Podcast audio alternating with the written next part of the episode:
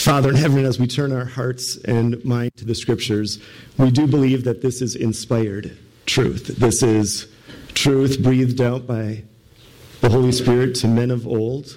It is written for our profit and admonition. Father, these words in the text will humble us. It will straighten our crooked paths. It will give strength where strength is needed. It will give courage where despair is found. It will equip us for every good work. It reveals, first and foremost, your character and nature. We are so thankful, Father, that in this text we see you in action, stooping down to save and to rescue the sinner. That is the theme and story of each of our lives tonight. I'm so thankful that we do have a Savior who is Jesus Christ the Lord, and that He has stooped and humbled Himself to take upon Himself flesh, to bear our sins in His own body, suffering our payment on the cross being buried, and on the third day rising from the dead. It is the message of the judges that no human deliverer could satisfy or provide for a broken and sinful heart. We need a Savior, and we thank you for Jesus. So give direction in our thoughts and our hearts tonight and bring application of the text to us now in the New Testament church. We pray to God your honor and glory forever and ever. Amen. So the text tonight is Judges 3, verses 7 through 11. I broke it down to four, kind of four broad points in an outline. What we find in Othniel, just to start with, Othniel is the first judge we're introduced to. And when you read it, you know what I was just struck by as I have read it and reread it in light of all the other judges? That um, it is so scant about Othniel. We don't get, listen, we don't get much about him except some parentage. We don't know what kind of battles were fought. We don't know how glorious the victories. We don't know what kind of weapons were used. Did he use an ox goad? Did he use a spear? Did he use a sword? Did he use rocks? I mean, how did he win? Uh, we don't really even know much about his enemy. So it's interesting that you could almost have blanks for the judge and it's like God just filled in the bare details. He didn't give us any relishing, exciting details of big fat kings with a dagger in their stomach. We don't get um, we don't get a woman dropping. Did you read further in Judges? A woman dropping a millstone. I mean, wow, those are crazy, wild things. We, we don't get that here. We get um, just a very plain story. But why? Uh, could it be that as God introduces to us the judges, he wants us to see himself as the Savior. We want to see his power, his grace in action. And sometimes you get a really flashy character, and you begin to look at the character and you, and you miss the Lord behind it. And I, and I think God did this deliberately. I bet He really wanted to maybe throw in a bunch of details that would cure, get us curious and make us think that what a cool story, but He doesn't. He leaves it very bare because He wants everybody to see He is the Savior of the, he's the one who delivers and rescues. So let, let's take a quick look at the text. Let me read it. Verse 7 So the children of Israel did evil in the sight of the Lord. They forgot the Lord their God and served the Baals and Asherahs.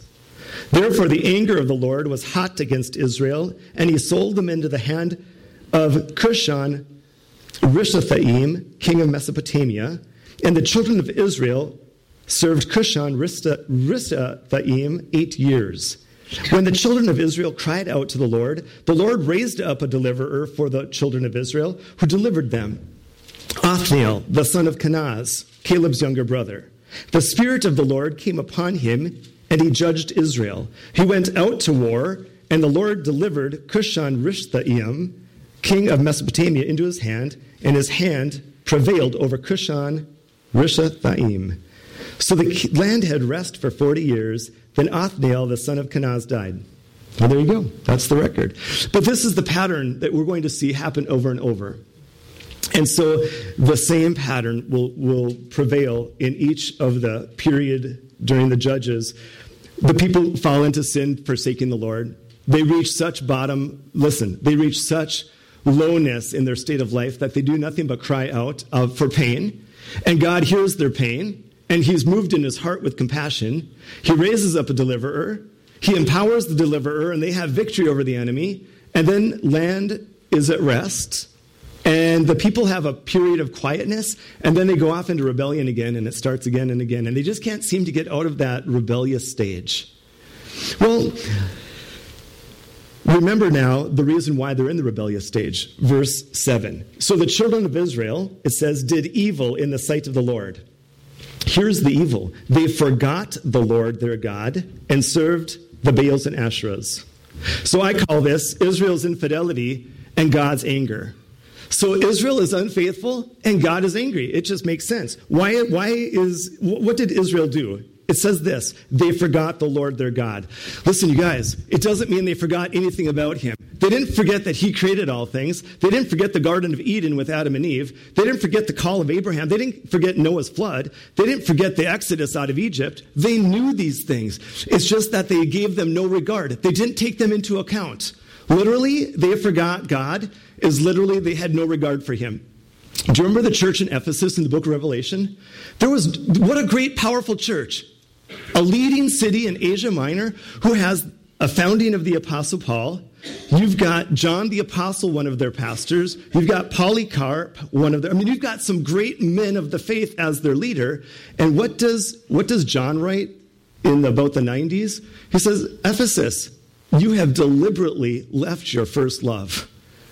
You're doing a lot of things right. You're preaching the word, you don't like false teachers, you're doing this, you're doing that. But the one thing, the most important thing is you, have, you don't love the Lord anymore. You're doing it all out of some ritual. You're doing it because you have to. Listen, don't ever get that way. Don't ever have this become duty. Don't, don't have coming to church, reading your Bible, and praying become a duty where you feel like, oh, I have to do this or God will be mad at me. No, you don't have to do this. We get to do this. We get to gather. We get to sing together. We get to laugh and cry together. We get to encourage each other and then give of our possessions to help one another. It's, it's a privilege to be able to do these things. It's not a duty, it's a devotion to the Lord. And I fear, I fear that maybe I would begin to drift from loving the Lord and just operate out of the fact as, you know, if you do things enough, it just becomes habitual. We don't want that. I, I want our children to grow up with a real, authentic love for the Lord. That they're not just going to live out a Christian life by rote practice because that's the way they were raised, but they are going to, listen, read the scriptures and actually break down and cry because the scriptures have moved them so much. When was the last time you were reading the Bible and it was just, it gripped your heart and you were like, wow, I can't believe this? You know, how many times do we read about the cross and the deliverance and you hear it a thousand times, it begins to have no effect? But you, we, can never, we can never go where, where Israel did. They forgot the Lord. Take your Bibles, go with me to Jeremiah 2. I didn't read the text this morning, but I want you to see this. Jeremiah chapter 2. Listen to how Jeremiah said it to the people. It's a repeated message, and we need to hear it over and over. Jeremiah 2. Please look with me at Jeremiah 2, verse 5. Jeremiah 2. Thus says the Lord What injustice have your fathers found in me that they have gone far from me? What a statement. God says, what, what do people find I have done wrong that they would abandon me and go after the gods of this world? Right? What, what has God done wrong that would make us not love Him and instead love Hollywood, love gross movies, love sex and violence on TV, social media, money, fame. What has God done that would make us love those things more than Him? The answer is He's done nothing wrong. he hasn't left. We are the ones that have moved. Here's what it says Verse 5 They have followed idols and have become idolaters. Neither did they say, they never once said this Where is the Lord who brought us up out of the land of Egypt? That's an awesome thing. Who led us through the wilderness, gave us manna, water out of a rock for 38 years. Their, their feet never needed a new pair of sandals. Their leather never wore out for 38 years. I, I, I buy a pair of, t- of dress shoes, and within 18 months, I need a new pair. They fall apart. And I'm not even in the Rocky Desert. They never asked, Well, the Lord did all of this for us. Our response should be we should love him and be like a bride to him that's clean and pure and holy. Listen, through a land of deserts and pits, through a land of drought and shadow of death, through a land that no one crossed and where no one dwelt, God took care of them the whole way. God did nothing but good, good, good, good, and the nation Israel never responded. As a matter of fact, in Hosea's day, you know what they said? We would prefer a raisin cake of the false gods of the pagans rather than worshiping the one true God. They would love eating a raisin cake more than they love God. Hosea 3. Could it ever be said that a New Testament Christian who knows the death and resurrection of Christ would love a Hollywood movie or a sporting activity more than God? Who would be more concerned about making money than God? Could it be said that any New Testament church would maybe say, God is not enough and the Bible's not enough? We better add some world things to this or we're going to lose people? Right? I mean, it's so easy to go down that trail. It is so easy to go down that, that path. Here's what else he says. Look at Jeremiah 2 again. Verse 7 I brought you into a bountiful country to eat its fruit and its goodness, but when you entered, you defiled my land, and you made my heritage an abomination. Do you know why? Listen, do you want to know why they, they, they did they defiled the land? In Deuteronomy 6, Moses warned them. Moses said, You are going to go into the promised land. And when you go in the promised land, you are going to live in houses you never built. You are going to eat vineyard fruit, the grapes of vineyards you never planted. You are going to get water out of a well you never dug, and you are going to forget me. You're going to forget how good I am, and you are going to turn to the gods of that country. Because if you get something for nothing, you take. Listen, I remember, Dad, you remember I, I, I bought this little Chevy Chevette, tan Chevy Chevette, and uh, it was, everybody called it a little girl car, but it was mine and I didn't mind. And um, I remember one time, I, Dad, do you remember this? It was one summer. I think I had washed the car three times in one day. And Dad said, See, this is what you do when you buy your own car. When you get your own car with your own money, you really take care of it. You know, I think if my dad had given me that car, my mom and dad had given me that car, and I had, I had done nothing for it, I would have just thought, who cares? It's his. He'll just give me another one if I wreck this one, if, if I don't ever clean it or whatever. If I never change the oil. You get the idea? So here, you guys, is our salvation free or what? Is there anything you have to work for to earn your salvation? Nothing. You can't do it. You get it for free. And anything we get for free, we tend to neglect and think nothing of. If God said you have to do these 10 things to get to heaven, man, you would try your whole life to do those 10 things but you can't. It's a free gift. And things that are free, we tend to neglect and not take care of. Israel did. Listen to this. Verse 8. Jeremiah 2 8. The priest did not say, Where is the Lord? The spiritual leaders never said, Where is the Lord? And those who handle the law, they did not know me. How many pastors are preaching the word today that don't have a relationship with God by faith? It says this The rulers also transgressed against me. The prophets prophesied by Baal and walked after things that do not profit. That's the leadership. But listen, uh, well, Verse 9, therefore I will yet bring charges against you, says the Lord, and against your children's children I will bring charges for pass uh, beyond the coasts of Cyprus and see. Send to Kedar and listen and consider diligently and see if there has ever been such a thing. Verse 11, here it is. Has a nation changed its gods, which are not gods? Is that, what, do you think? Has, like I said this morning, has any nation ever abandoned their gods, which are false gods to start with? And the answer is no. They cling to their false gods. But the one nation who has the one true God abandoned her and forgot her. And I believe the church is in danger of the same thing. I believe there is a gigantic church out there that has no thought of God or his ways, but they are looking at the bottom line money, people, filling the pews, whatever. I'm not saying every church, but I'm just saying, I mean, look at what's going on in this world. You agree? We have to be so aware of this. Well, you could finish reading Jeremiah 2, and it's so enlightening. Let's go back to Judges, though. We don't have time. Judges, it says this They forgot the Lord, verse 7. They forgot the Lord their God and served the Baals and Asherahs. The Baals and Asherahs were the images of stone and wood.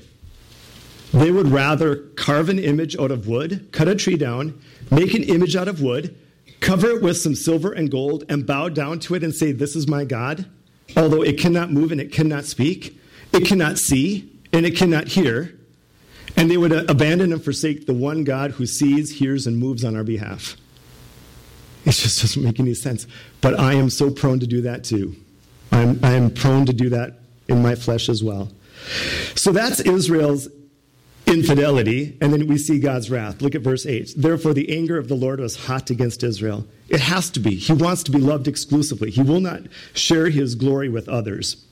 So, what does He do? He's, and He sold them into the hand of Cushan Rishathaim, king of Mesopotamia. And the children of Israel served Cushan Cushan Rishathaim eight years. So eight years of pain. Now, we'll talk about the oppressor in just a minute. Eight years is a long time to go when you are being harassed. Your children are dying, your crops are being taken, your animals are being stolen, houses are being burned down. That's okay for one year, but that, but that happens every single year. Uh, by the eighth year, you're crying out in pain. So that's my second point. Verse 9 is Israel's cry, and God saves. Look at verse 9. When the children of Israel cried out to the Lord, the Lord raised up a deliverer for the children of Israel who delivered them. You guys, Israel's cry, this, this phrase, okay, this phrase, as it's been researched, and a lot of research has been done into it, it's not the idea that they cried out with a change of heart. It's like it's not that they cried out to the cha- uh, with a change of heart, saying, "We have sinned against you. We will abandon our, our idols, and we will place our trust and faith totally in you. We will not trust the idols. We will trust you." It is not that cry. This is the word "cry" that is used over and over and over for simple pain. They just cried out in pain. God, we're sick and tired of the torment on our families. We want things to eat. We want children in our house. We don't want this life anymore. And they cried out to him with that kind of pain. So it's not the pain of, Father, I have sinned against you and, against heaven, and I am no longer worthy to be called your son. Just call me, you know, you remember the prodigal son? That was a true cry of repentance. Father, against you and you only have I sinned. There's no cry like that. All right, so I'm going to challenge you. You want out of the rut of sin? You want to get out of the slavery and the bondage of sin? You cannot turn your back on the Lord and turn it to idols. You have to face the Lord and you have to confess your sins. You have to go before Him and, and just ex- expose yourself. And you have to say, Lord, I have sinned against you and against heaven. Remember Psalm 51? David murdered his best friend, Uriah the Hittite. He slept with his wife, Bathsheba, had a child, and offended his uh, best counselor, Ahithophel, who is Bathsheba's grandfather, he has made so many sins and mistakes. And for one year, Psalm 32 says that his bones shriveled up and he groaned and he cried all night. He couldn't do anything. He was an ineffective king for one year uh, as he committed adultery, uh, all sorts of things. Finally, when Nathan the prophet confronts him, you know what he does in Psalm 51? He says, Against you, Father, and you only have I sinned. And at that moment, the weight lifted. It's genuine repentance. We need real repentance, real revival. Not just, Lord, I'm sorry I got caught. I'm sorry that I keep making a mistake, but I don't know what else I can do about it. But to say, Lord, I have sinned against you and against all of heaven.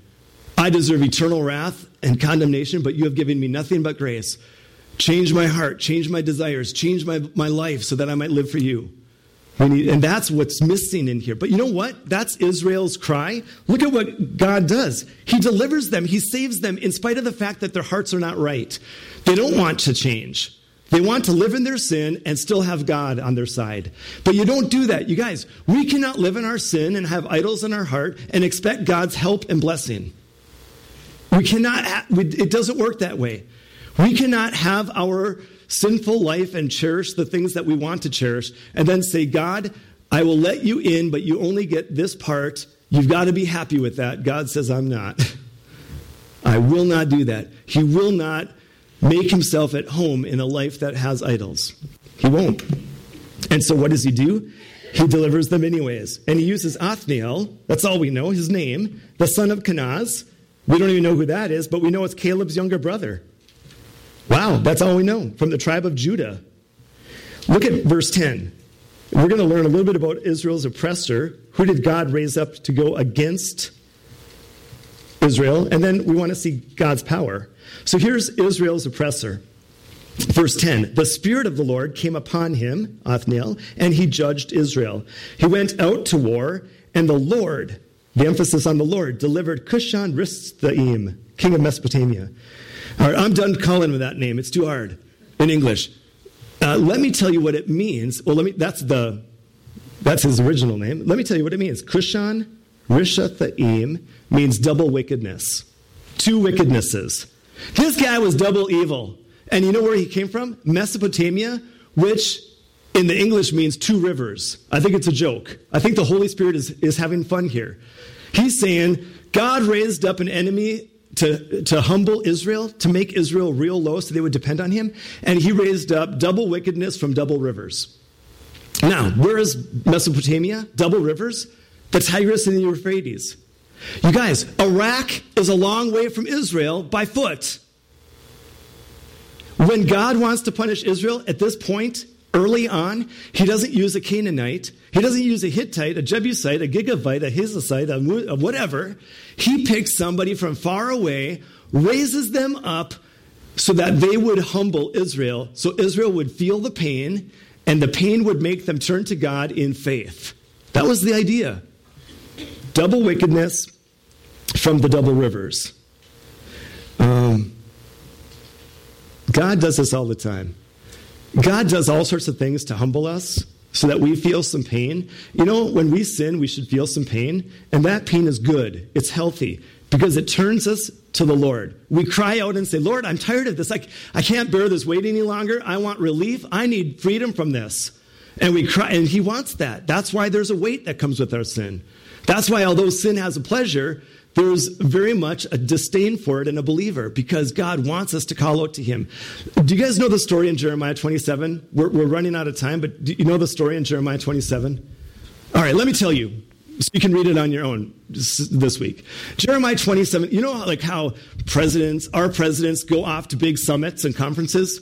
They go to China or they go to Europe and they have a big G8 or big G20 conference and they get all the big leaders of the country. They get together and they, they wine and dine and they discuss things and they come up with all sorts of policies and things like that that ruin us and destroy us and take our money. You guys know what I'm talking about.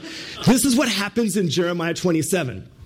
In Jeremiah 27, there's a big council, there's a big summit of all the world leaders.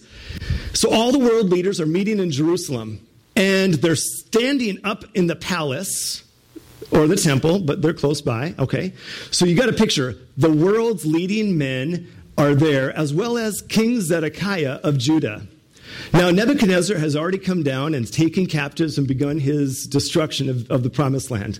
So, the group of leaders, they are not there to discuss, they are not there to discuss economics or anything. They are there to discuss one thing. Should we rebel against Nebuchadnezzar as a team? Should we all go against Nebuchadnezzar and try to take him out?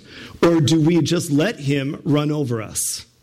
Now, the prophets, all the false prophets, every single one said, overthrow him.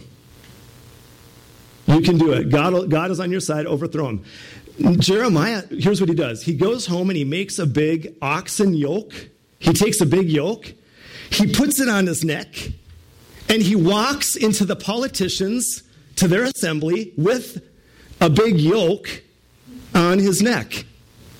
And I bet King Zedekiah is going, oh no, this is one of our goofy people in, this, in the country. And he goes to all the leaders of the country and he says, You have been lied to by false prophets, do not believe them. God, the God of heaven, says this If you submit to Nebuchadnezzar, let him come across and take your land. If you submit to him, God will keep you in your land and you will live. If you go against Nebuchadnezzar, he will crush you, God will take your life and kick you out of your land. And then a, a, false prophet, Hananiah, stands up and said, Jeremiah is not telling the truth. God is not going to do that. You go against Nebuchadnezzar, you guys can win. Do it right now. That type of thing. And then God says this I'm going to have Nebuchadnezzar crush every one of you until his time comes, and then I'm going to take his land and crush him with somebody else. I mean, that's just the way God does it. So Israel needed crushing, and God raised up the king of Iraq to come over and crush Israel. Wow. Um, sometimes God has to do that to us, doesn't He? Sometimes He has to bring us really, really low, or we never change. So let's take advantage of those low times and cry out to the Lord and watch Him deliver us. Here's what happens in verse 10 it says, The Spirit of the Lord came upon Othniel. He judged Israel. He went to war, and the Lord delivered Cushan, king of Mesopotamia, into his hand. We know nothing about Othniel except two things, you guys. We don't know if he was a great warrior. We don't know if he was a statesman. We don't know if he was a farmer. We have no clue.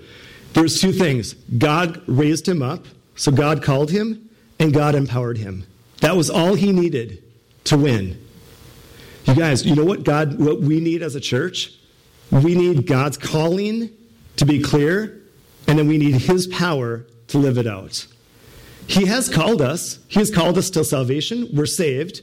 He has equipped us and given us gifts, but we've got to do something with it. He has raised us up in this assembly to do something. Not just to sit, but to do something. And by doing something, we strengthen the whole church. And through the power of the Spirit, not by our might or our strength, but by His power, says the Lord, He is going to save people and disciple them and raise them up to be great men and women of the faith. But He's, gonna, he's using us, He's got to use us. This is His working material. Is that pretty exciting? So there's Othniels here that God has called, and God will empower, and great things will happen. I mean, I would never have believed what last year, the middle of last year, a men's Bible study taken off on a Monday night like that. I, I thought, yeah, if we, we'll probably have two or three at the most, and then we're just going to plug it out and be diligent. But wow, we're having just incredible times together. And the ladies, same thing. Great things are happening. It's because people have stepped up and said, I trust the Lord. He, we want Him to use us, and we're empowered. Wednesday nights, Conquerors Club, fantastic. The number of salvation decisions, people, visitors coming here to the church. Look at the crowd tonight. It's incredible. On, a, on one of the coldest nights of the year. It's amazing. This is all by God's power and by God's strength. So God sends an oppressor, but he also sends his power to deliver. And then finally, the last verse and the last point. So the land had rest for 40 years. Then Othniel, the son of Kenaz, died. Here's Israel's opportunity. Can I say something? God does not always use severity to change our lives. He can use that if he has to. Sometimes he gives us rest. And well, what happens often when we rest? We get complacent, like Israel does. And after 40 years, when they're not fighting and struggling for life, they're living in prosperity for 40 years. By the end of the 40 years, they are more corrupt than when they began. And it's possible that, listen, now that the church is doing so well, it's easy to, to let our guard off, isn't it? And say, oh, everything's running smooth. We don't need to pray. I don't need to always be there, or whatever. I mean, there's all sorts of things we can say. But once we grow complacent, then what happens? We spiral down and God has to do something to stir us up and we cry out to Him and then He rescues us and we go through these patterns as well. So, like right now, at a time of rest and prosperity, we need to trust the Lord and call upon Him even more. We should be more fervent in prayer, more diligent in the Word of God, more willing to separate ourselves from the world and be less like the world than more like it. We want, we want to make a distinction between our lives and the world. Israel blended themselves with the world, mingled with the Gentiles, and were doing atrocious things, expecting God's blessing at the same time. All right, well, as we close, I, here I, I can think of this application. In Romans 2, verse 4, it is the goodness of God that leads us to repentance. What's going to lead to a changed heart is really to see how good He is for us. Anytime that I choose to sin, I'm really saying, God, you're not good enough. I, I, don't have this which I need in my life that'll bring me joy and peace. So even though you never gave this to me, I'm going to get it on my own, regardless of what you think. Instead of saying, God, you're good, and your goodness should lead me to a changed heart, I can live with your goodness and be satisfied.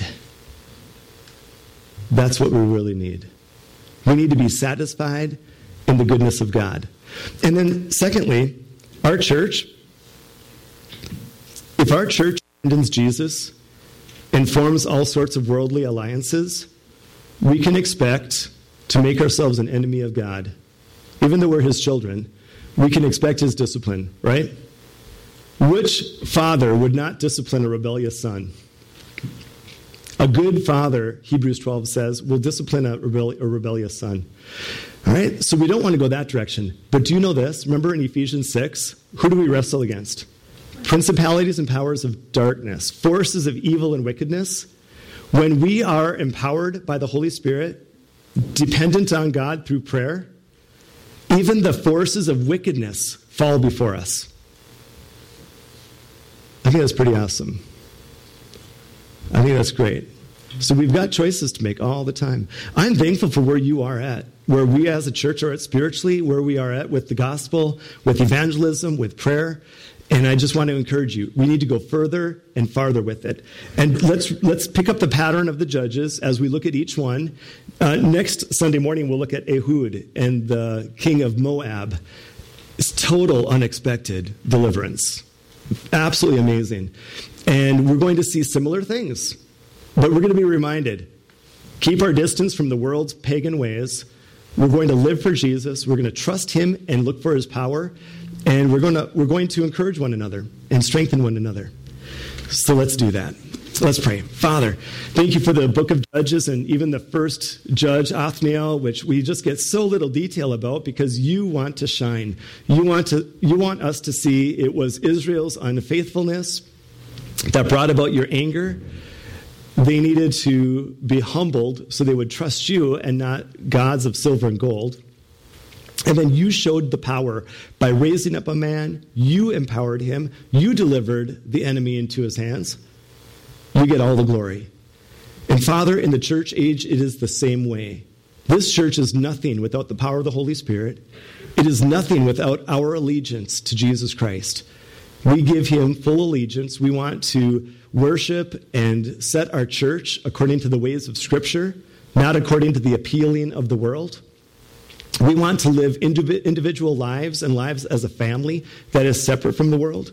We don't want to think and act and look like the world. We want to think and act like children of the Father, the children of the Heavenly Father. And so, Father, this week I pray that we would have testimonies of grace and holiness, that we would be humble, and that we would cry out to you on a daily basis, praying for one another and praying for the lost. Thank you, Father, for our church. Thank you for what you're doing, and even for these examples now in the book of Judges, one after another, of Israel's worldliness, but your grace time and time again. You are a God who loves to save. Thank you for saving us now and forever. In Jesus' name we pray. Amen. Thank you for being here tonight.